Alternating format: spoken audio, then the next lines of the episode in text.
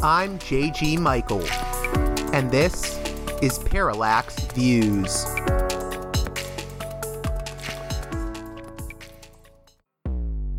Hello, this is Mike Swanson. In a few moments, you're going to listen to another segment of Parallax Views. But before you do that, let me tell you about my new book, Why the Vietnam War. It's a sequel to my previous book called The War State, which has lots of positive reviews and Amazon's been out for years. But this one is a more detailed case study of how American empire national security state operate using Vietnam. And I believe it shows also how things work today, how policy is actually made and why. So grab the book on Amazon.com, Why the Vietnam War. This episode of Parallax Views is brought to you by the $10 tier and above supporters of Parallax Views on patreon.com slash parallaxviews, and those supporters get a producer's credit shoutout on each and every edition of the show.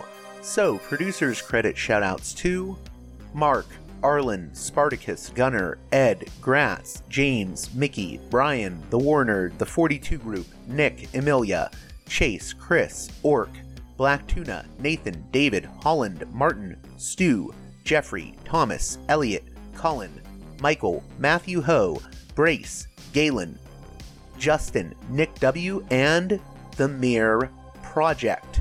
M E E R. Thank you again to all of those $10 tier and above supporters on my Patreon page. You can join them at patreon.com slash parallaxviews. It's those producers credit supporters that can really help this show keep going, and their support is very much appreciated. Hey there, Parallax Views listeners. On this edition of the program, we're going to be talking with James C. Zimring, author of What Science Is and How It Really Works, and more recently, the book we'll be talking about on this edition of the show Partial Truths How Fractions Distort Our Thinking. And as you'll see in the course of our conversation, we're not talking about fractional thinking in relation to math classes or anything like that, but rather how we use fractions in everyday life and how it relates to things like the Dungeons and Dragons moral panic of the 1980s and the Iraq War. It's a fascinating conversation, so let's get right to it with James C. Zimring, author of Partial Truths how fractions distort our thinking.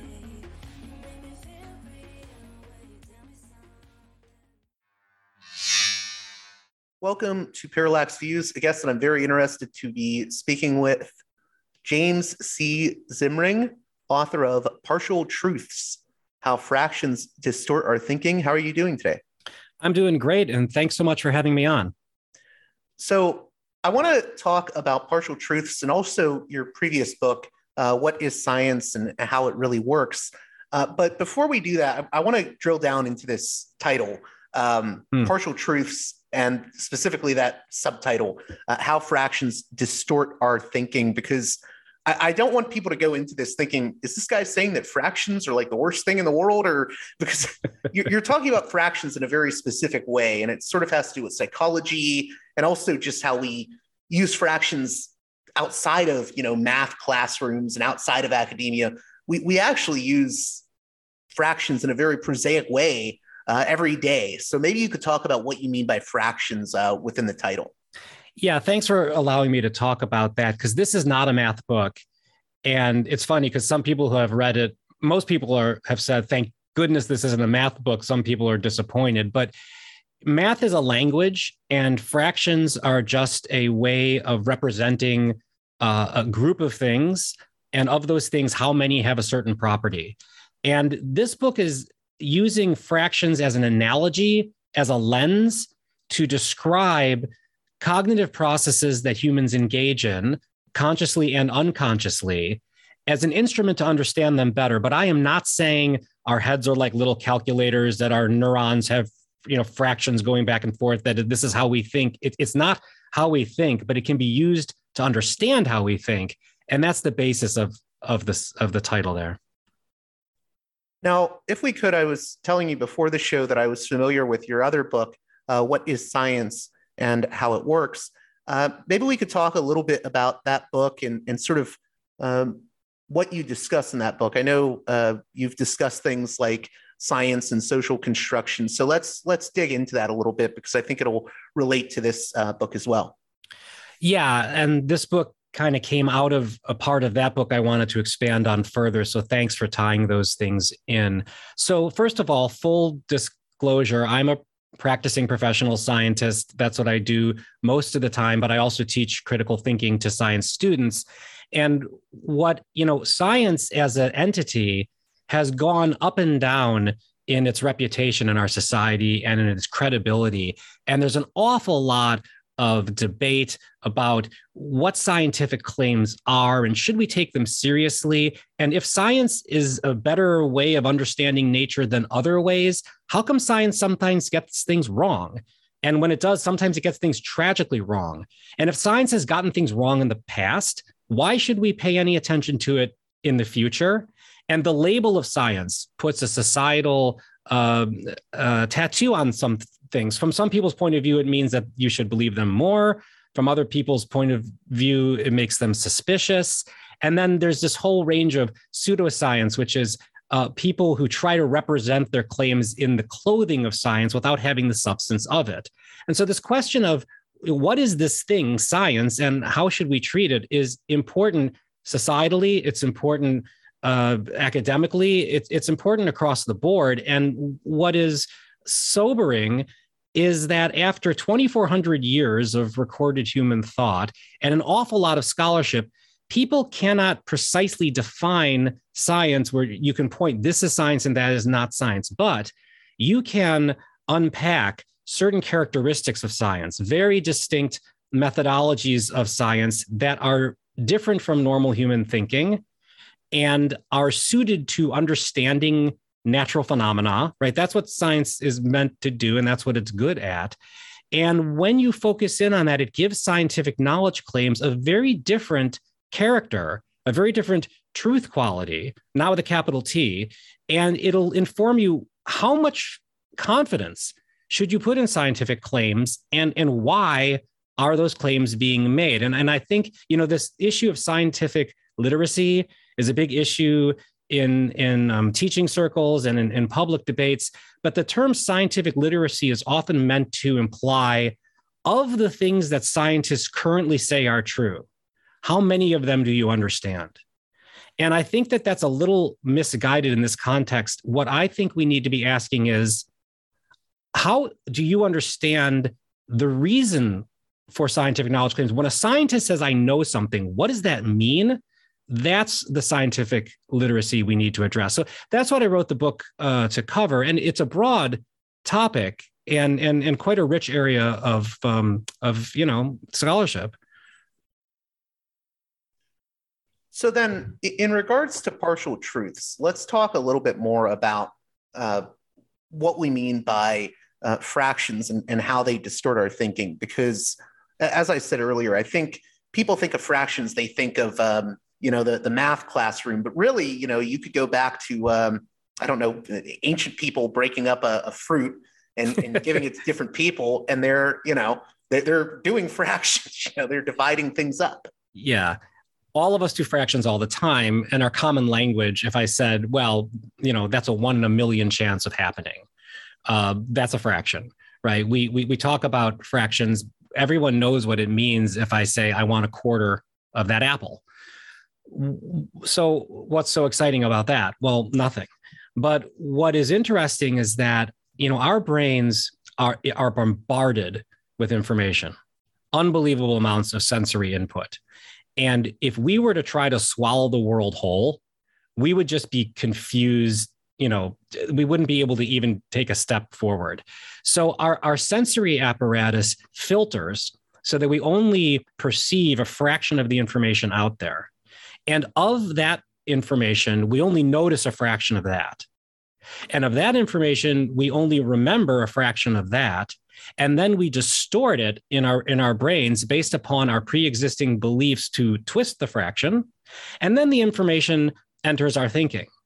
And so, if you consider how human minds tend to fractionate information, it can explain a lot about how our beliefs form, sometimes in line with the external world, sometimes not in line with the external world. And it can also explain why rational, good intended people can look at the same world and see very different things. I mean, we're, we're in we're in the season when the Supreme Court's about to be coming out with a lot of very important decisions. And here you have nine extremely smart, extremely educated people looking at the same briefs, the same arguments, the same information, the same society, and coming to wildly different conclusions. Now, you may have a cynical view that they're just instruments of some political apparatus or agenda and they're trying to manipulate the system for some reason. But I don't think you need to uh, raise that explanation because very reasonable people look at the world differently and see different things. And then you have to ask yourself, well, wait a minute. If humans are rational, and I'm not willing to fully stipulate that, but let's just say that they are. If humans are rational, how can we all look at the same world and see different stuff? And an explanation for that is that the way our minds fractionate the information allows us or causes us to come to these different conclusions. And we, can go into specific examples, and, and maybe we should, because it really illustrates what's going on.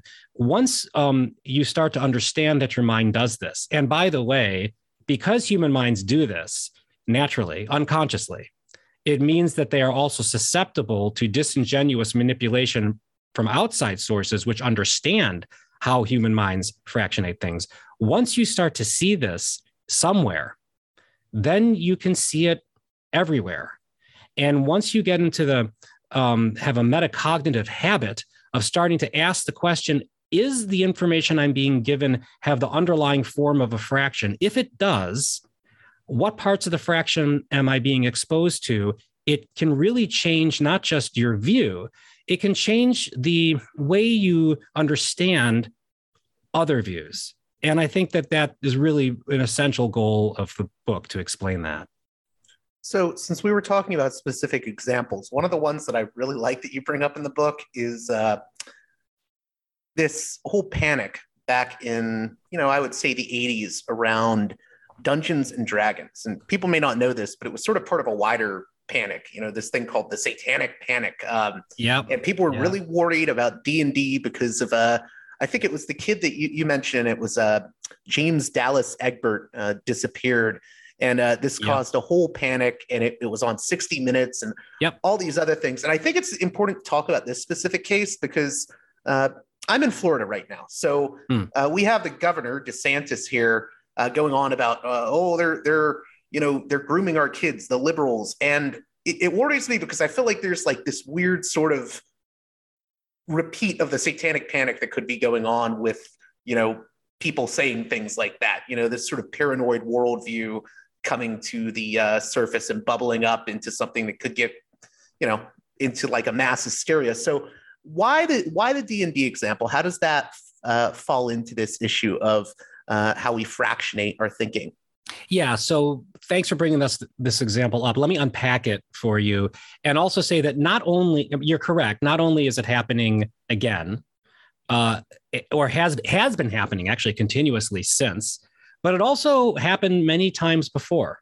All right, so so this is something that humans do. So James Dallas Egbert was a 16 year old prodigy who was attending Michigan State University, and he was a, a troubled kid. And he was struggling uh, with a number of issues uh, which adolescents often do and, and also some some rather serious ones. And he loved to play dungeons and dragons which full disclosure so did i around that age and this this game was was weird to parents they didn't understand it first of all it was a game with no board right? This is a generation that grew up with Monopoly and Life. What do you mean there's no board? It's fantasy role playing. It has um, demonic and kind of you know mystical qualities to it that seem occult. And the kids go off into their own worlds and, and, and play it and, and that kind of stuff. With my mom's generation, everyone was worried that you know Elvis Presley was gyrating his hips on the Ed Sullivan show. With my generation, it was Dungeons and Dragons. And what happened with Dallas is he disappeared from his dorm room and uh, left a, a, note that seemed like a suicide note, but it wasn't it wasn't obvious that that was the case. And there were other suspicious things about his disappearance. And they decided that he had probably committed suicide, but they weren't sure. And once the detectives that the parents hired started digging into his life, they realized that he was a fanatic player of Dungeons and Dragons, not just at a table with dice and a bunch of Cheetos and you know and flat Coke. But he and his friends would go into the steam tunnels under Michigan State University and like live action role play uh, Dungeons and Dragons.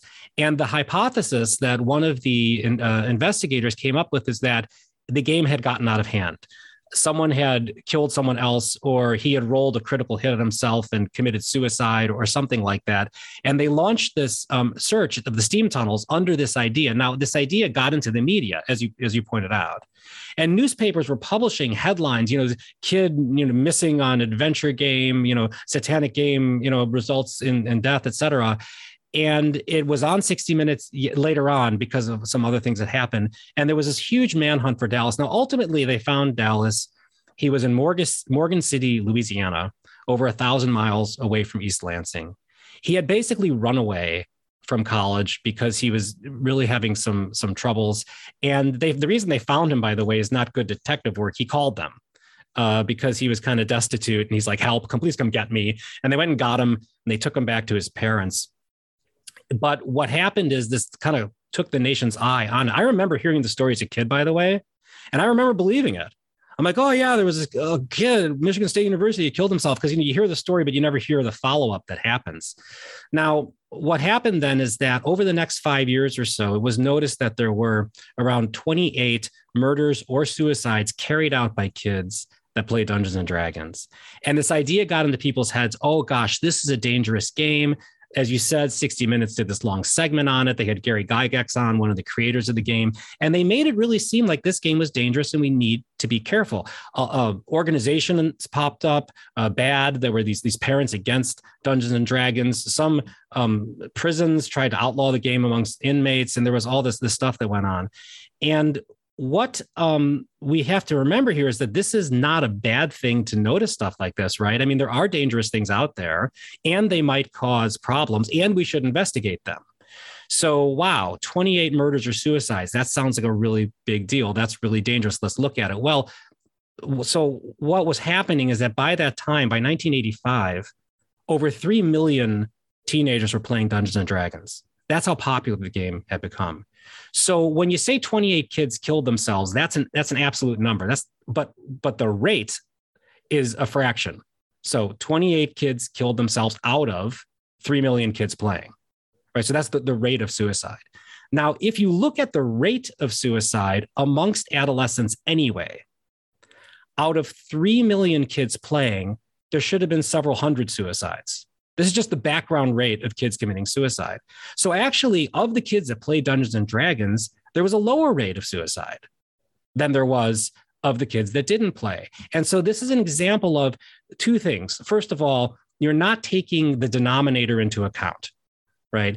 This is something politicians do constantly. Right? So, every election cycle, you'll hear someone say, I created more jobs than have ever been made, created in America my opponent, under him, the economy lost more money than it's ever lost in the history of America.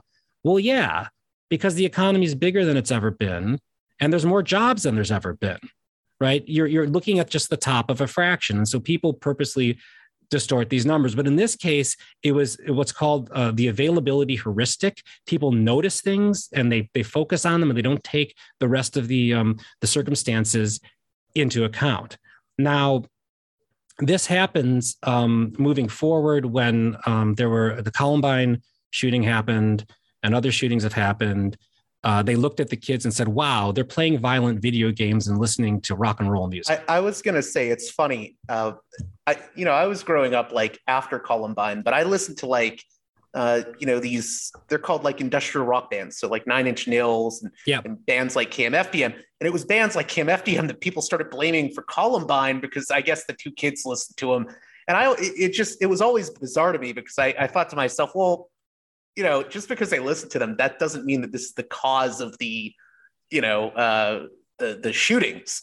right, yeah. but but it might be right? I mean, it, it might be. And so, Yeah, you- and I, I think Gygax actually said that in the 60 Minutes interview that you referenced, where he's like, well, if there were 12 kids that killed themselves, I want to look at the one factor. The problem is I would do it in a scientific way, and this That's is right. done unscientifically. Yeah. actually what and what was really ironic what he said is this is a witch hunt right well there's witches and dungeons and dragons so it's kind of kind of funny but no you're right and so so the the way you'd ask the question right is you look at kids that listen to this type of music and play these violent video games and you look at the rate at which they do things and you ask it's a fraction it's a rate question and when i say it that's been going on since you know if you go back to um the 1920s um there's a famous murder leopold and loeb where these two uh, kids in Chicago, genius level kids, who were Yeah, they were the uh, the thrill killers that um the Yeah. Hitchcock made a movie about them, uh Rope. yeah. yeah. they're basically sociopaths, and they decided that they were Nietzschean Ubermenschen, and that they were going to kill a kid and get away with it. And so they found this uh, poor kid, uh, Robert Banks, who happened to be one of their cousins, and got him into a car and killed him. All right. Now, um, once it became, once it came, they were caught. They were not Ubermenschen, and once it came out what this horrible thing that they had done. If you read the newspapers at the time, there's editorials about how the reason this is happening is because kids are listening to jazz music, right? So this is, you know, they're listening to jazz and we're educating them too much. So basically, anytime you see one thing associated with another thing, you can say, hey, maybe one thing is causing another, but there's ways to figure it out. And by the way, this, so you may or may not want to talk about this. This is the same reason why so many people believe measles vaccine causes autism.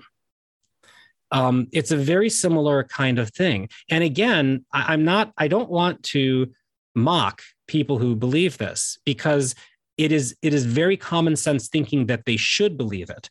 But once you unpack the evidence in a more scientific way, there's nothing there. Yeah, real, real quick in that regard, it's interesting because may, maybe I use an, avail- an availability heuristic in a different direction than maybe people that uh, would blame Dungeons and Dragons or, or blame heavy metal or Judas Priest for the kid dying backwards masking. Like to me, it's I look at all these instances of moral panics. So when I hear something new where people are like, "Oh, the next thing that's going to destroy Western civilization and children is trans." uh, transgenders. Yeah. I, I look at that and I just say to myself, well, look at all these other moral panics. Uh, why should I believe this is any different? Uh, so th- that's almost its own heuristic. It is actually it so so you know the availability it, you're right. Although, you know, heuristics are just rule of thumb uh, thinking. And so basically what you're engaging in is inductive inference. You're saying, well, if this has happened always in the past, isn't it reasonable to say this is still happening now?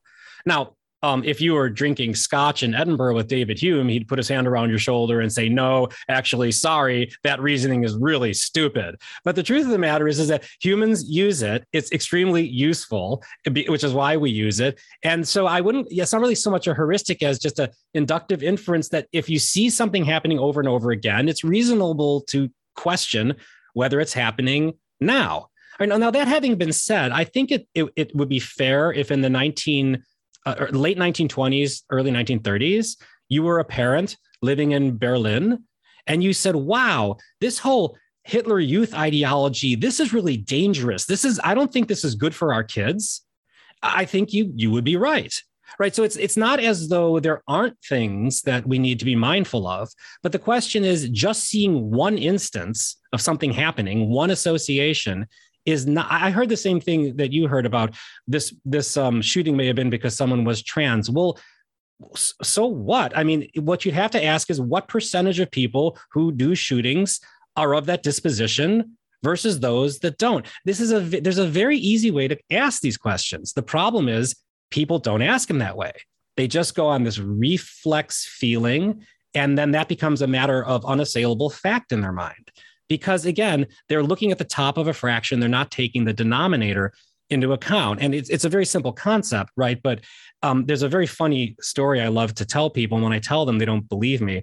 But there was a, there was a time in the 1980s when a, a, so a&w root beer uh, which also is a restaurant chain was trying to unseat the quarter pounder as the dominant hamburger in america right? And so they they created a hamburger that was that was awesome. It was more meat it was cheaper and it did better in blind taste tests. And and it was a third it was a it was a third pound hamburger right? Just what americans need a third pound hamburger.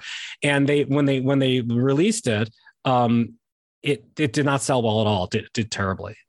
And after the fact they they did a market analysis and they realized that people didn't want to pay for this hamburger because they thought it was less meat. Because a third sounds like it's less than a fourth because three is less than four now, you know, people laughing to go, oh, ha, ha, I can never do something like that. But we do. It's, it's reflexive thinking. And so, you know, these types of things crop up again and again and again. But but that was the um, James Dallas Egbert story. And very sadly, um, he wound up committing suicide a year after he was returned to his parents. And this was a, a, a mentally ill kid. And that's all, you know? Yeah. And, and the reason I had mentioned that sometimes I use sort of inductive reasoning sometimes to dismiss what I see as like being a panic is just because I, I think it drives home the point that we we all use um, forms of reasoning like this, whether we realize it or not. Um, and it's not always bad to use these forms of reasoning. Actually, it's essential, right? So I wasn't meaning to pick on pick on all of us do it all the time, and if we didn't, we, we we'd be dead. We'd be dead. But the but you know the the point is is that um, it is reasonable when a serious issue comes up or there's a period of um, disagreement or confrontation or debate to pause and engage in a reflective process where we take a lot of the tools that science and other methods have taught us to remedy the errors that sometimes humans make and we apply those tools in a thoughtful way before we go back to our reflexive thinking. It's that that we do too infrequently right? And and that that is really uh, a problematic. And and i will say to you this this issue that we kind of touched on at the beginning of the interview the suspicion against science science says some things that are really against common sense. Because one of the things that science does as part of its methods is it notices when humans take make errors tend to make errors and it develops methodologies to try to mitigate those errors. But when you tell someone something that is not that goes against common sense and you don't have the um, tools or the language to explain to them you know what you know why that's the case they're going to think that you're lying to them which is why this this this deeper understanding how fractions affect our thinking how scientific methodologies are different how human cognition works is is really an essential component of dialogue so we're, we're going to move on from the D&D thing, but I thought that was a, a really interesting segment of the book since I think a lot about, you know, I've always found things like mass hysterias and moral panics very yeah. interesting. And in a way, your book sort of deals with like uh, ways in which we can avoid those things. I'd like to think we can avoid those things. The history of humanity suggests we can't always avoid them, but if we can avoid a couple of them, that would be nice. So there was another really interesting section of your book, and I haven't got a chance to hear you talk about it much in, in other interviews, but I really enjoyed the chapter on it. And that's uh, the Iraq War, which, yeah. you know, I lived through the Iraq War and I was one of those people that was like, oh, I don't like this. And I, I think this is a very bad idea. Uh, I was in my teens at the time. So, what led you to include a section on the Iraq War and how does it figure into the way in which fractions distort our thinking? So, one of the biggest drivers of human mis- misunderstanding is what's called confirmation bias. Confirmation bias is a very odd way of processing the world if you think of humans as objective and rational beings. And in a nutshell, what confirmation bias is, is that once you believe something, you will filter information that you encounter such that you notice or put heavy weight on things that confirm your existing belief and you discount or ignore things that go against your belief. So, in, in some ways, it's not that seeing is believing, it's that believing is seeing. Now, now, obviously, there are limits to this, right? If I if I tell you the sky is green and you go out and look, you're probably going to disagree with me.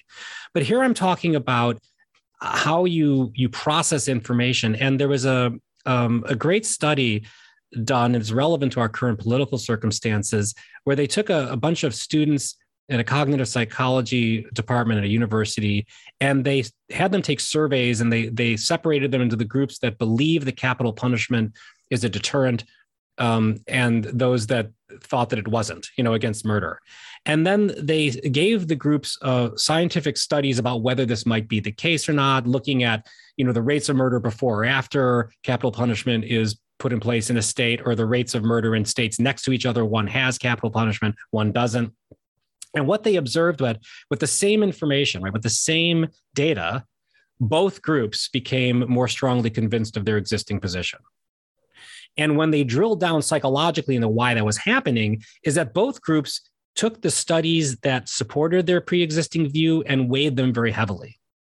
And, and the groups that they would take the studies that went against their existing view and weighed them very poorly. And this wasn't an artifact of the studies being of different quality, because when they switched the outcomes of the studies, they, they got the, the same effect. So why am I talking about confirmation bias?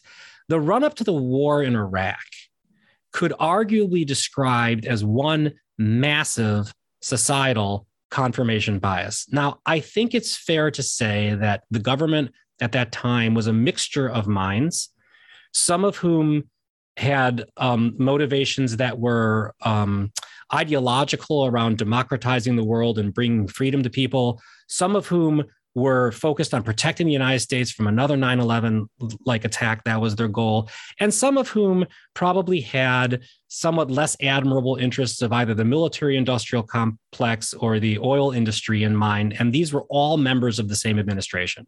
So we're not talking about a single cognition here. What happened here is that the vice president, Dick Cheney, thought that President Bush W. Bush had the authority to go to war unilaterally on his own, and he, sh- he should do so. But President Bush felt otherwise. He felt that he needed to get the approval of the United Nations, of the Congress, the United States of America, and of the people. And therefore, he put forward an argument based on evidence. This is the evidence that justifies the invasion. And when you make an evidentiary argument, confirmation bias right comes to play. So they had access to massive amounts of information. And the argument to go to war, there were there were two components of it. The first was Saddam Hussein has weapons of mass destruction, and if we don't go in and disarm him, he will do something horrible to us or others. Right. The second part of the claim was that Saddam Hussein was responsible for the 9-11 attacks on the world trade center and he had connections to al-qaeda right correct yeah. that's right now that idea had essentially it's not that there was no evidence to support it it's that there was massive amounts of evidence to suggest that that it wasn't the case that that when when um, when the american and, and allies you know, raided the Taliban strongholds in Afghanistan, they got massive amounts, caches of information, documents, correspondence, everything the Taliban was up to. And there was there was no evidence that there had been any correspondence whatsoever with Iraq. What they did have is a testimony f- from someone that a, a couple um, Taliban people had gone, you know, to Iraq at one point, maybe to learn some bomb making skills. And there were a few suggestions about, you know, this guy had a, a meeting in Prague and and whatnot. And and it, it came out later that, by the way, a lot of this testimony was just, you know, people who had been tortured by foreign intelligence services. They were saying whatever they would to get out of it. But the the um, the government uh, latched onto those those things and presented those scant bits of data and those alone ignoring right everything else. And so now why is it so the reason again the fraction analogy comes into play is that if you have a, a fraction where you know the amount of evidence is is one out of you know a billion and you present only the one you're ignoring the denominator. Now someone might say to you wait a minute who cares? The stakes are so high here if there's even the chance, right? We don't, I think Condoleezza, Condoleezza Rice said, we don't want the smoking gun to be a mushroom cloud. That was the, the narrative that they got across. If there's even a, a chance of it, why wouldn't you pay attention to that? And and here, by the way, in my view, now we have we have the benefit of hindsight here. There wasn't even a, there wasn't even a chance of it. It was absolutely fabricated nonsense. Now, to be fair, by the way, there was very good reason to suspect, not based on evidence, that Saddam Hussein did have weapons of mass destruction. He had had them previously. He had purposely hid them from United Nations inspectors. He had used them not only on, on Iranian troops, but on his own people. I'm not saying Saddam Hussein wasn't a horrible, evil human. I'm, I'm not saying that the, that the decision was or wasn't correct. That's a, a geopolitical debate. I'm saying that the evidence that was put forward simply didn't justify it. And when when you talk, listen to quotes from, and this, by the way, most of this information comes from a great book on the topic by Robert Draper, who really drilled down and had a lot of interviews with CIA agents and other people. You basically find that that um, a, a number of members of the administration kept going to the CIA and saying, "Where's the evidence of the weapons and the link?" And the CIA said there is none. And they said, "No, no, no. Go find some evidence. Where is it?" And they said there is none. And they said, that's not acceptable to us. Go find it. George Tenet, where's the evidence? And basically, they packaged it. What, what did they present us with? They presented us with, um, well, in Niger, um, the Iraqis tried to buy some uranium. Well, that was completely debunked. It, that was not the case. And by the way, they knew that wasn't the case when, when they presented it. Right? They said that, well, they're trying to get, um, they have these mobile, Colin Powell testified in front of the United Nations they have mobile fermentation factories to make biological weapons. There was no evidence of that. Even after the fact, and it's very sad because Colin Powell, who was probably the most respected member of the administration and deserves our respect for a life devoted to serving the nation at the very highest levels, said in retrospect, we just didn't really drill down on the data enough. We took what we were giving and we ran with it. And so now what we're talking about is a situation where we went to war, our allies went to war, many soldiers were killed, many Iraqi nationals were killed. The whole, the whole, you know, this this thing occurred, and none of the justifications that supported the war held up. And at the time, it was just scant evidence. But I am willing to concede, by the way, of course, who am I? But in my point of view, most of the people in the administration really believed there were weapons of mass destruction. They really believed that there was Al Qaeda. And how could they believe that? Because their confirmation bias was fractionating the information. So they were focusing on the small amount of stuff that supported their opinion and discounting everything else. And I, I comment on this that again, because humans are so consistent, there is a, a record of the ancient uh, Greek historian Thucydides complaining during the Peloponnesian War that they were doing this in their march to war at the time. So maybe this is hopeless that we're not going to learn our lesson, but we do need to pay very careful attention to that. Yeah, it's interesting because I was thinking too about um, the Vietnam War while reading uh, that specific section of the book. And there's a book I always like to reference on my show. It's called um, The Best and the Brightest by uh, David Halberstam. And that the title is kind of ironic because what it's asking is, well, how did the best and the brightest of the country get us into the, the Vietnam War, and why did it end the way it did? Um, so that, that's another thing I wanted to get into was, I think a lot of people think that, oh, well, th- this person or this institution is saying something, therefore they, they must be right because they're the best and the brightest. Um, and that appeal to authority is not always, I would say, it's inherently not scientific uh, so why do we end up getting sort of pulled into that appeal by authority? Well, I mean, none of us understand, uh, none of us are experts in much except our very small microcosm of the world, right? So I'm a professional molecular biologist. And if someone, I, I read stuff in the New York Times all the time that drives me out of my mind, you know, because they'll, they'll say, well, I shouldn't pick on the New York Times. Papers in general will say things like, oh, yeah, they were sequencing DNA and they realized one of the amino acids was wrong. Well, DNA is made of nucleic acids, not amino acids. And I notice these things because I'm a scientist. But when I read the economics section, I wouldn't know, you know, I, I can read. So all of us have to rely on experts and authorities, but there are criteria, right, for an authority to be legitimate and and and to to to listen to. And some of the criteria are weird. One of the criteria is the the authority has to actually have material form. Okay wh- what does that mean? What does that mean? That means that if you say oh i heard from a guy sometime uh, once upon a time or i read somewhere blah blah blah. Well you're not referring to an authority. You're referring to something which may or may not have ever existed. When Donald Trump was asked why he was taking hydroxychloroquine, he said, I hear a lot of good things about it. You know, people are saying it's great. Well, that's kind of that's sort of an appeal to authority, but there, there is no there there, right? But then even in the other criteria is that the authority has to be disinterested. They can't be conflicted in the process. And and they and by the way, they have to actually be an expert. And if you can fulfill those criteria, it's reasonable to listen to authorities, I think we find ourselves today in an authority rich um, uh, domain with inappropriate authorities, think tanks have emerged as this massive instrument where they are set up by groups with an agenda, they're staffed by groups with an agenda, they're funded by groups with an agenda, and then they issue scholarly work. You can't see air quotes on a podcast, but scholarly work that then is used, right, by the highest courts in the land to justify argument X or Y. I'm going to pick on the Heritage Foundation for a minute which is a conservative think tank, think tank, and I'm not trying to pick on conservatives, but the Heritage Foundation did something which is a great example of a fraction error that we're talking about.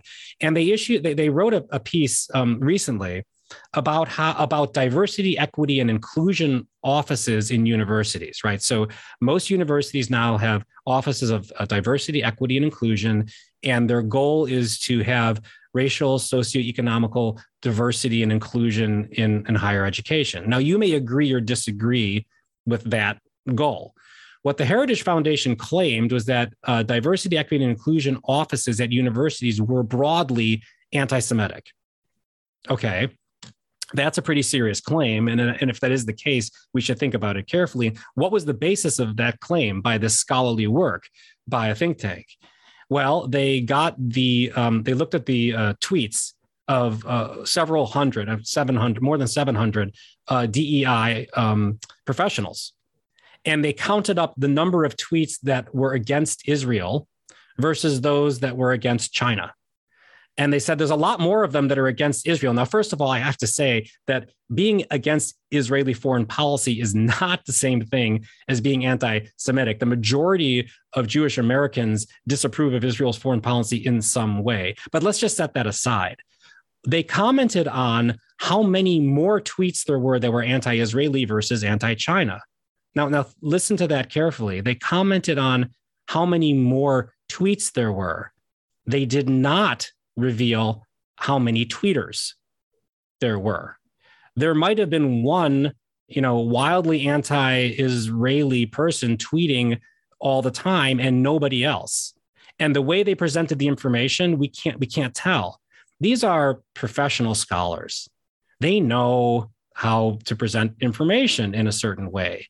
And so when you talk about going to authorities, an authority has to be honest, an authority has to be disinterested, and they need to really know what they're talking about. So I I think we should use authorities.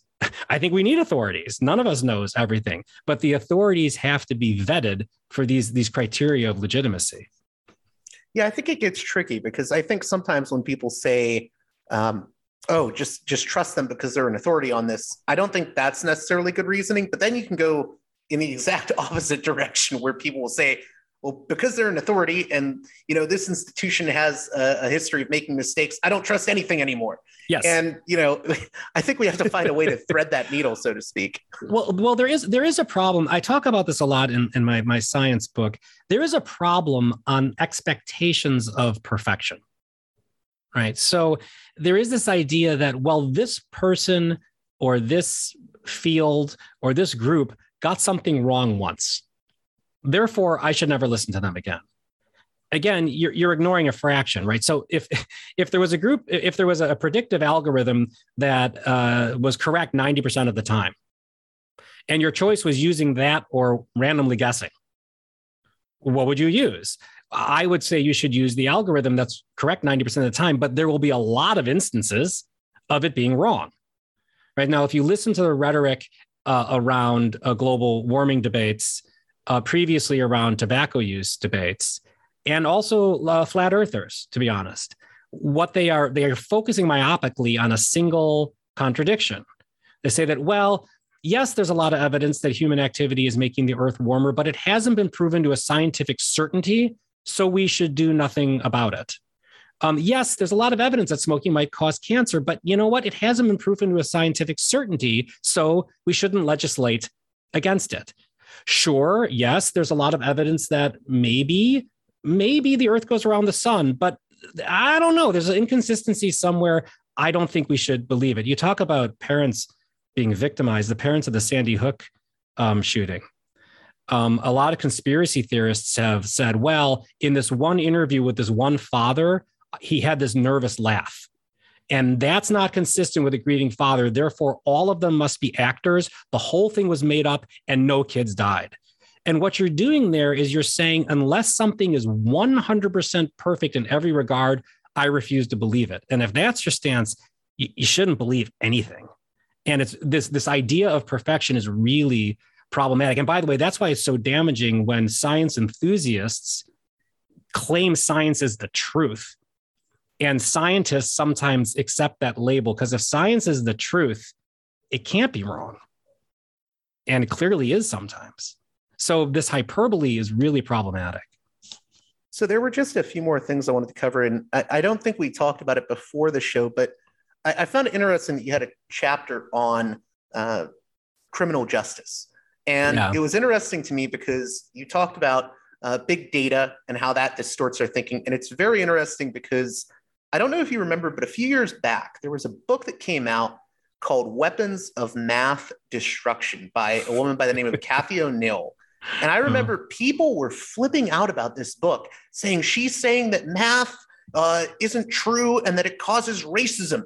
It's not what the book was saying. It was just talking about you know how big data uh, fosters inequity in our society. But people hmm. just looked at the title and, and just went insane. So I was really interested in talking about that chapter on big data and how that can distort things. Yeah. So, uh, and, and, you know, by the way, I've learned since I've been uh, uh, writing that people do judge a book by its cover, often exclusively. And so, I, I my sympathies uh, to her. So, this chapter goes into this idea that yes, humans are biased. Uh, we all know this. Maybe not with bad intent. We're just we're just biased creatures, and therefore, if we use big data algorithms that are you know silicon based processing, we can eliminate the bias because there's no human there there's just a computer crunching through data.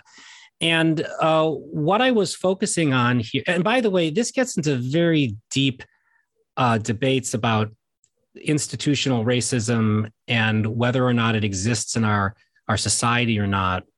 And I want to unpack that those words a bit because these are very charged terms.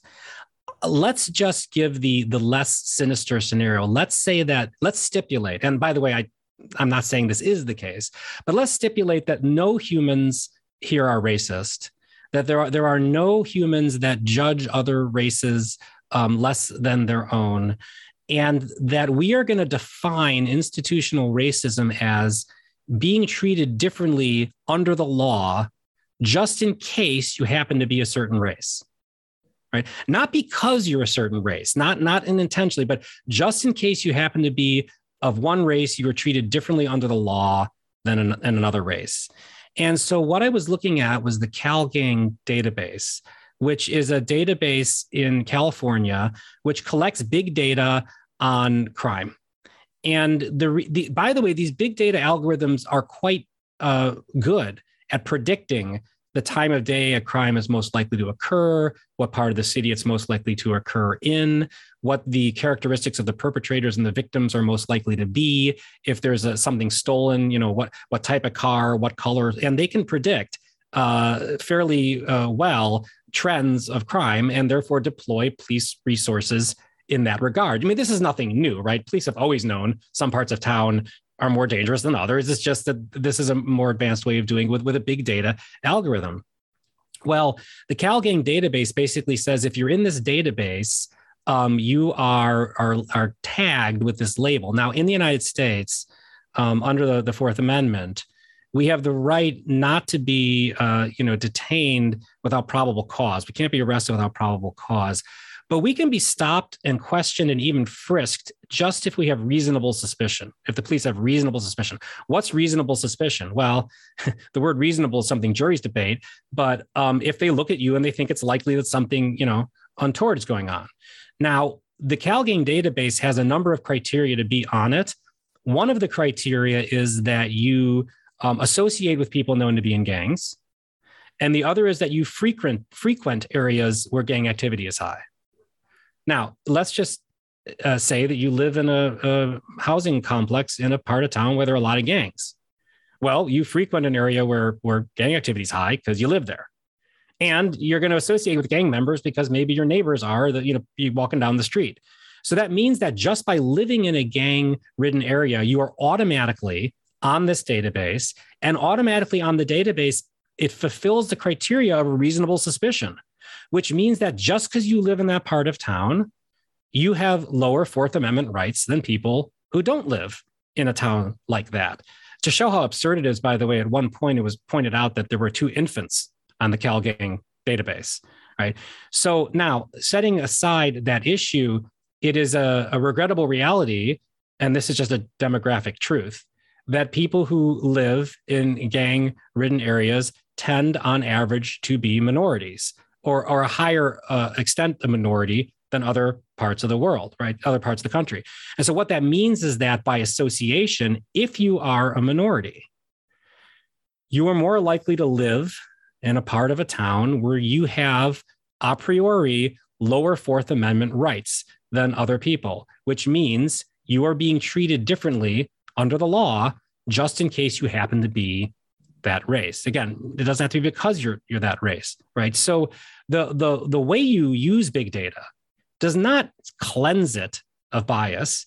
Actually, it amplifies a, a bias in this case, just like when we talked earlier about confirmation bias, right? So if confirmation bias is that y- if you believe in something, you look more for it and you don't look for the things you don't believe in. Well, basically, we're in a situation where the, the police are looking more for criminal activity and contraband as a, by an algorithm that applies to uh, people of minority status. There's also this new technology that's coming out, or relatively new, called Shot Spotter, which is a they put cam they put um, microphones all around neighborhoods, and they can not only pick up what the the computer decides is a gunshot, but they can localize it. They can say, "Hey, a gun was fired on this block at this time." Well, these uh, technology is wildly inaccurate which means that if someone slams a door really hard or you know something goes off it'll deploy the police they'll come in and now again the fourth amendment rights are really low. And and you know because resources are limited of course they deploy this technology in areas that are of lower socioeconomic status where crime is very high which just exacerbates the problem. So that's the type of big data uh, use that I'm talking about. And I think the important point here is that we can acknowledge that this is treating people differently under the law without any intent to be racist per se. Again, I'm not saying that intent is or isn't there. I'm just saying that the technology and the big data manifest in that way, regardless of intent. So the, the last two things I wanted to cover. Uh, first, I, I, wanted to get into this because I, I, did not expect it to come up in the book. Actually, was this uh, complex topic of uh, what's known as p hacking, and uh, I've had an interest for a while in this issue of the replication crisis and trying to understand it. And I, I think there should be more discussion of it in a way that doesn't, you know, uh, that doesn't paint everything as oh you have to be anti-science because of the replication crisis. So I want people to actually understand what p hacking and things like the replication crisis are. So maybe you can help in explaining that for my audience. I'd be happy to. It's a very it's simultaneously a simple and complicated topic. So let, let me talk about what a p value is first of all. So you know one of the um, as I said earlier, one of the uh, scientific methodology evolves over time to have um, mechanisms to remedy errors as we become aware of them. And so, only in the past, you know, few hundred years has statistics come to understand the likelihood of chance effects. So, let's say that I have a new drug that I think is going to cure a disease, and so I take a thousand people with the disease and give them the drug, and a thousand people who don't who who, uh, who have the disease and I give them a placebo. And it's it's a blinded trial, so neither the doctors nor the patients know who's getting what. So we try to get rid of uh, certain types of bias. And at the end of the day, the patients getting the drug do better than the patients getting the placebo. That seems to indicate that the drug has a beneficial effect, but you can't not yet. You have to say, hang on a second for any given disease, some people are going to do better than others, right? This is just, I mean, just normal distribution of variability. What are the odds that the people that were just going to happen to get better anyway wound up in the group getting the drug disproportionately by mistake compared to the, the group getting the placebo? And that's called a type one error. And a p value is a measure that helps us understand how likely it is that there's a type 1 error. Its, its actual statistical definition is a bit more complicated than that. But basically, if we assume the drug has no effect at all, what is the likelihood based upon the size of our study and the distribution of the disease that we're going to get a false positive there, right? And currently, and, and people debate whether this is appropriate, a p value of 0.05 is the cutoff for something being real or significant. And a p value of 0.05 means we'll make an error one out of every 20 times we run a study. One out of every 20 times, uh, actually, that's the upper limit of the error, I should say. One out of every 20 times we test a drug, we'll think it works when it doesn't. You say, well, why would you settle for that? Wouldn't it be better if only one in a thousand, if only one in a hundred thousand? Well, you know, doing research consumes massive resources and there's human ethics involved and you have to draw the line somewhere. Now, the fact that it's agreed upon and arbitrary doesn't make it capricious. It, it is set and it really protects us from things like moving the goalpost fallacy, right? Where it, well, it looks like it works, so I'm gonna, yeah, I'm just gonna say it does, even though it doesn't. But papers in scientific journals, which by the way are, are peer reviewed, right? So in other words, you one of the metrics of scientific validity is that people unknown to you, by unknown I mean not collaborating with you, evaluate your work experts in the field other than you and they decide whether it gets published or not and you do the same thing for their work so you can't just throw something up in a journal. It's not just the editor decides it should be published. It goes through a vetting process. And one of the criteria is having a p value less than 0.05, therefore statistically significant. Now, I'm not saying that studies that are not statistically significant can't get published. They can, especially if they're testing something super important. But there is a big preference towards publishing significant effects. It's called the publication bias. And therefore, what happens is people are highly incentivized to have studies with low p values because you know it's very competitive this career path. If you don't publish uh, and you, you can't get grants which means you can't do more research which means you lose your career right? And and and by the way there's other more honorable you know motivating factors besides that. So what happens is people will play with the data. And, and i don't mean that to mean lie or manipulate. They will say well maybe we should split the data into male versus female. Maybe there's an, a different differential effect there. Or maybe these three patients from this one group, maybe we need to exclude them from the study because they were taking some herbal supplement we didn't know about. Maybe that had an effect. Now, now let me point out to you there are legitimate reasons for doing this. Right? Sometimes you you have to exclude data. Sometimes you have to, to split into different groups. But if you allow people too many degrees of freedom in doing that, they can basically kind of play with the conditions until the p value drops below 0.05 and publish that. Now, uh, it is problematic in a in many ways. It, it, it's actually in some ways it's kind of a good thing because you're looking for other stuff you might not want to notice, right? Like for instance, if you were trying to uh, get a drug that um, that treated chronic joint pain, and it didn't work very well, but it just turns out that all the people in that group who had cancer were suddenly cured. You wouldn't want to ignore that right? But what happens, the more things you look at, the less stringent the p value test becomes. And so the problem is not that people are looking at multiple things, but they're using a statistical test designed only to ask a simple question and they're broadening it. And so what this does is it makes the effective p value of published studies when they say it's 0.05 it's it's much um, higher than that. By some estimations, you know, half of all studies would be would be an error. Now, this changes wildly across different fields, basic science versus clinical trials, you know, all over the place. But that that in a nutshell is is p hacking. Now, sometimes it's intentional, right? Scientists are people, and there's all kinds of people. But it can happen quite inadvertently, and it leads to what you refer to the reproducibility crisis, where far too few published papers when you repeat them, do you get the same effect? Which means either they were a mistake in the first place, or there's some critical component you don't know about that you're not you're not doing over. But it it undermines the frequency. I should say it increases the frequency with which errors are made. Do you do you happen to have a few extra minutes? I just wanted to ask uh, two more questions. Absolutely.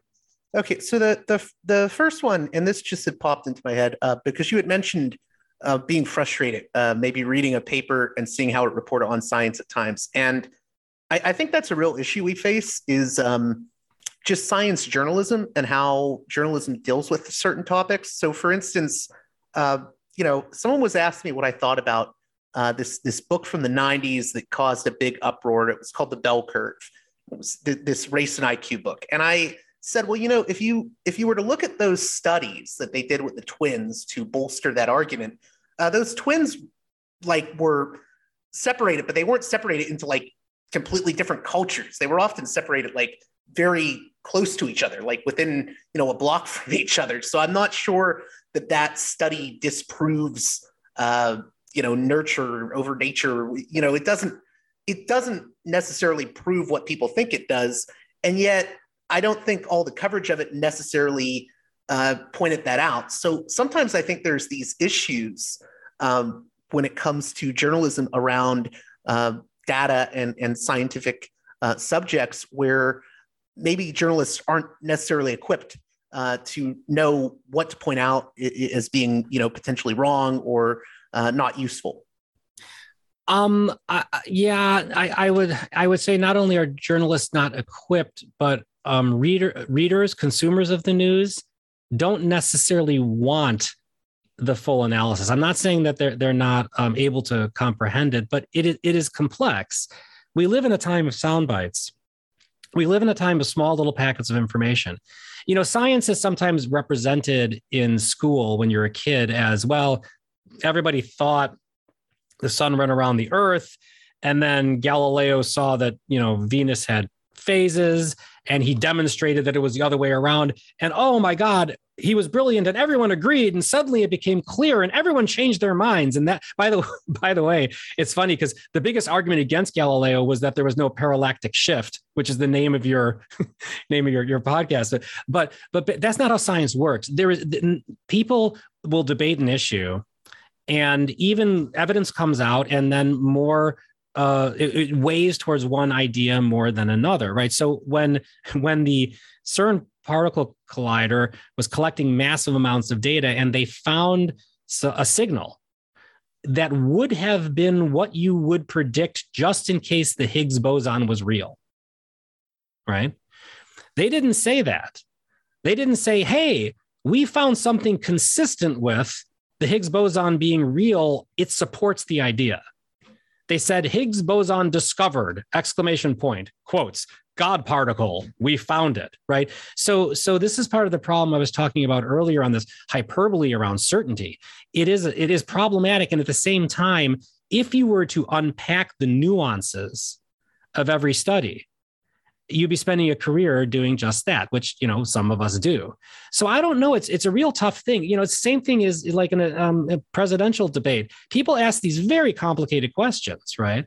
How do you feel about the blah? And the guy's got a couple sentences to answer instead of talking but by guy by the way i'm from chicago so to me guy is a gender neutral term. The person has a, a couple sentences to answer. And the same thing true in science. So i i agree with what you're saying but at the same time unless you're going to have a you know an opus magnum on every issue. Unless you're to how do you how do you deal with that? And i think that the, the lesson here is that journalists about science should should point out that this is evidence to support this idea and it's imperfect evidence and here's why. Yeah, and I, I, just to drive home the point, it, it, was interesting that you mentioned how we're taught about science because in some ways I think we're taught, you know, oh Galileo discovered this, and then you know, uh, it, it's almost like we're taught that it's this thing that that is always progressing. Whereas I, I, see science as being a lot about debate, and sometimes we'll have a study that people believe uh, says one thing, and then that study won't replicate, or there will be an issue with the study that we'll find out later, and we'll say, oh, you know, this study was wrong. It's not like we. It's not like science is is a process that's moving towards something. It's it's something that we're we're constantly coming to new conclusions, I guess, and sometimes we're throwing out old conclusions. Well, you, have stepped into a, in a into a massive debate around postmodernist paradigms and whether or not science makes progress or it just shifts its point of view depending on how different generations evolve their thinking. But I think that the, the, the point that, that you're making, and it's a very important point, is that science is iterative, it's corrigible, and what's very special about science is it's self-correcting, right? If science makes an error or has an idea that doesn't really fit nature, over time, as people keep playing with it, that will be figured out and it will be corrected. You know, sometimes it's funny what it, what appears to be science's greatest weakness is actually its greatest strength. There are a lot of systems of belief out there that can easily explain everything very easily. Um, now, by the way, they can't predict anything. they, can't con- control nature in any way, but they can explain everything. Science always has holes, always has problems. And you hear a lot of people basically saying, well, wait a minute, I have two systems of belief here. One explains everything. The other one's got holes in it and it's unsure. Why would I go with the one that has holes in it and it's unsure? And the reason is that the, the fruits of that science, the fruits of that approach are so obviously clear. But but the fact that science may help us understand and manipulate experience is a separate issue of are the unseen causes of experience that science speculates actually there are they actually real? And how does it change when you you you look at it from one angle versus another? And the truth of the matter is there are yes there are things that there are absolute scientific consensus on but a lot of the time you know something new comes along and there is debate. And by the way that's a good thing because but because the difference here is that the phrase you go back to authority. The revelation of modern science is that observation is the adjudicator of disagreement, right? The phrase, because I said so, has no place in science.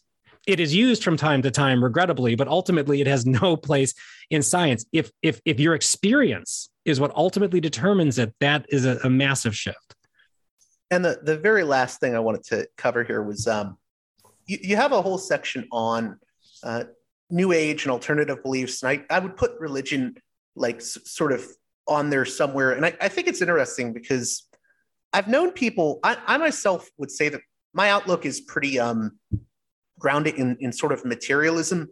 Um, so i've had people say to me oh well, you must hate religion.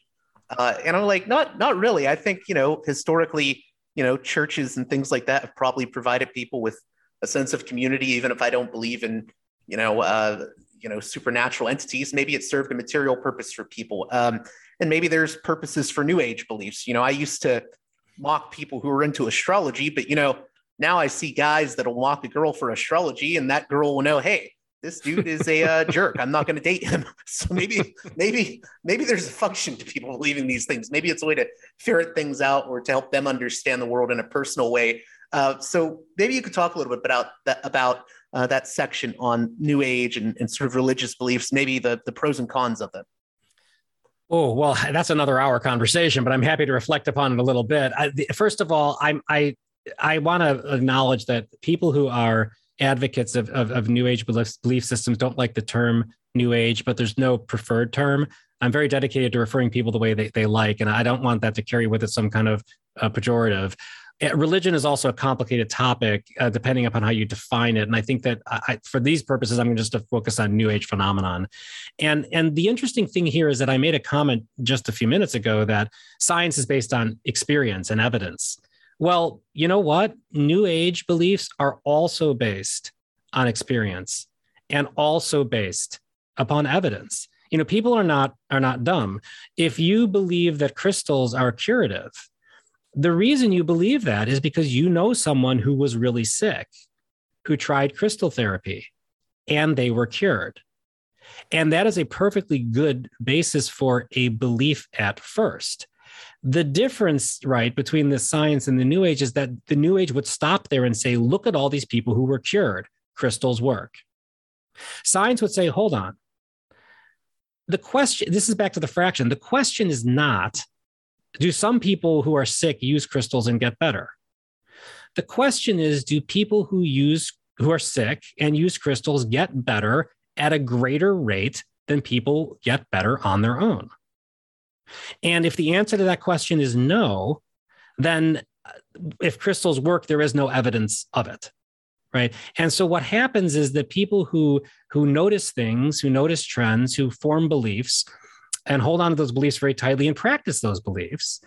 Um, when scientists come along and say, hey, we want to test them by this method, we want to do a randomized trial, and they do it and they find no effect, often the new age response is, well, the negative energy of your skepticism destroyed the effect. So it works when we do it on our own, but not when you're studying us. Now, that's something that science minded people like to mock. But I do need to point out there's nothing logically impossible about that, right? Just in case that happened to be the case, then that could be a true statement, but it makes the entity unstudyable by science and probably I would say probably not true. And these are not benign issues, right? People lose their fortunes, they they they lose their lives uh, to new age claims that lead them in uh, directions unsupported by evidence or even by supported by evidence to the contrary. Now, now let me take a step back and say spirituality does a lot of good for a lot of people,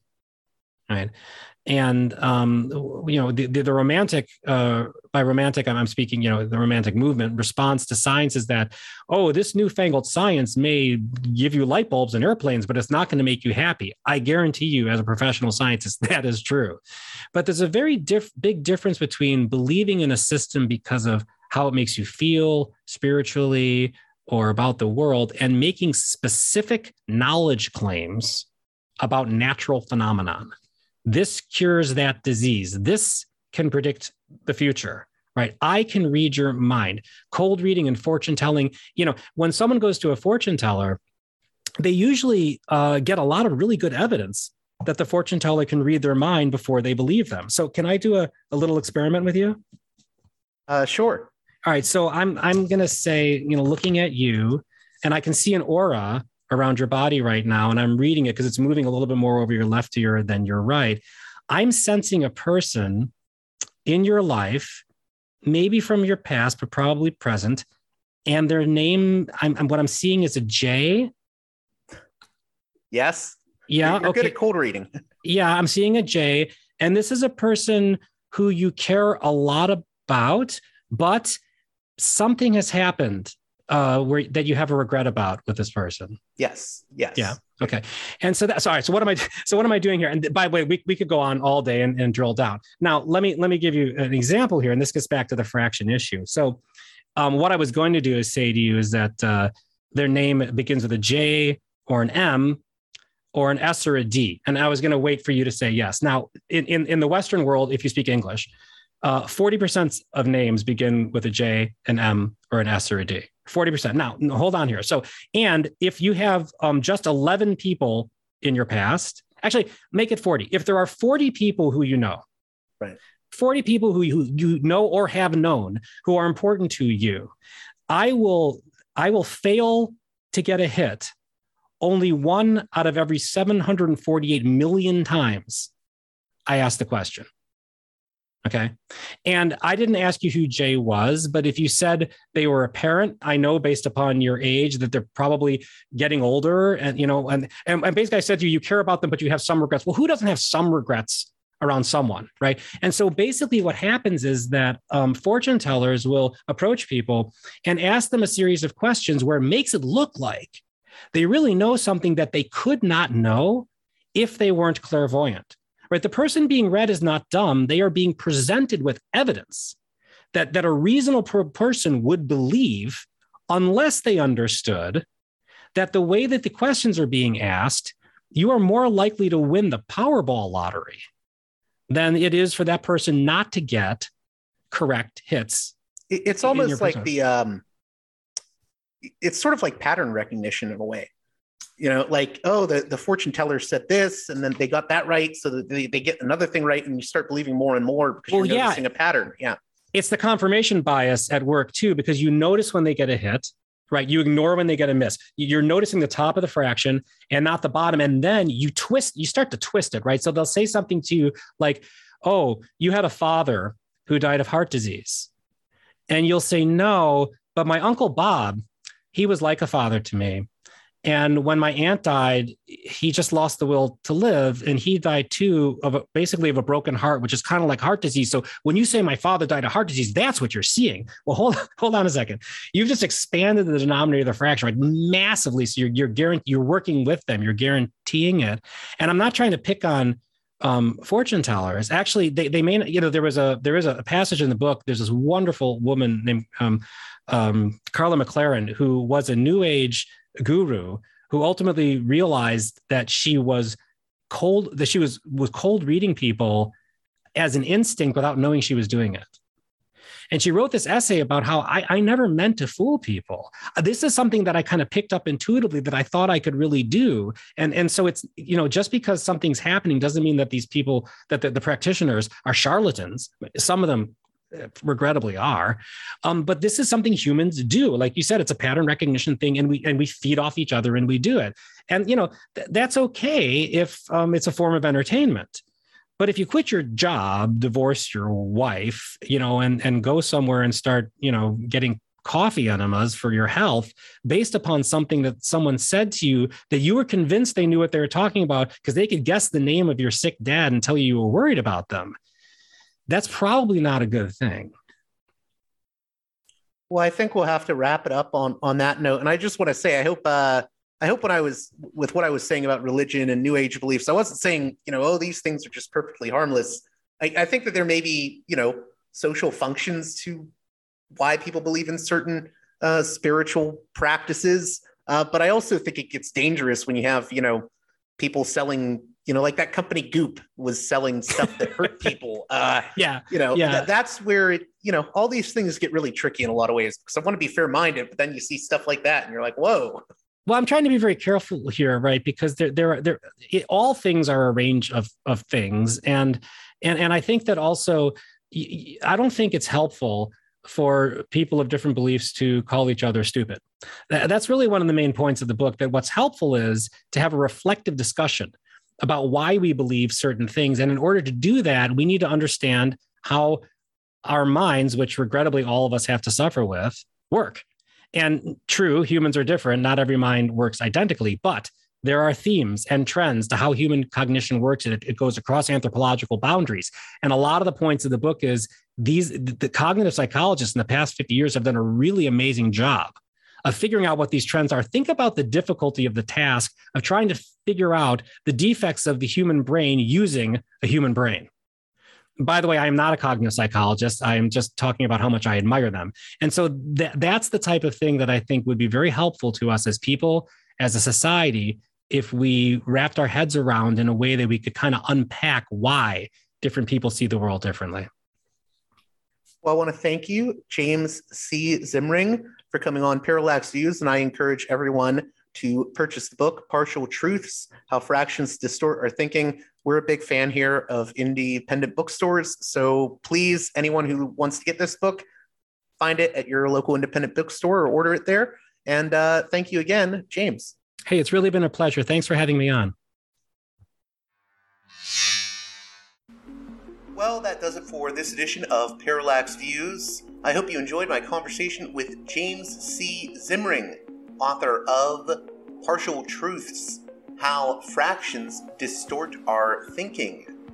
As always, if you appreciate the work here I do at Parallax Views, please, please, please consider supporting me on Patreon at patreon.com slash parallaxviews. I know I've been a little bit less productive lately uh, with shows. Uh, it's very hard doing three shows a week, and I know some listeners can't keep up with those three shows, so I considered slowing down production uh, for the summer months. Also, uh, for those of you that support me on Patreon, I should be releasing a new Patreon exclusive two and a half hour episode with friend of the show, C. Derick Varn, within the next day or so. I'm sorry it's only getting out there so late in the month, but uh, I was out of town for about a week last week, which was why there was no new content released on either the Patreon or the main feed. I thought I'd be able to do that, but uh, other things got in the way. In any case, uh, the new episode, Patreon exclusive Parallax Views Varn Vlog crossover, will be available within the next day or so at patreon.com slash parallax views. One more time, that's patreon.com slash parallax views. It is you, the listener, that makes this show possible. And with that being said, until next time, You've been listening to Parallax Views with Parallax Michael. Views to Parallax with Parallax Michael. Views with Parallax Views. The way out is not simply to say don't do it, just to prohibit. It's nothing else. If we don't do it, others will be doing it like crazy. So, you know, we have to confront the problem. But no, basically, basically, I'm I know of the great anxieties, problems, new forms of control, but it's also new forms of freedom.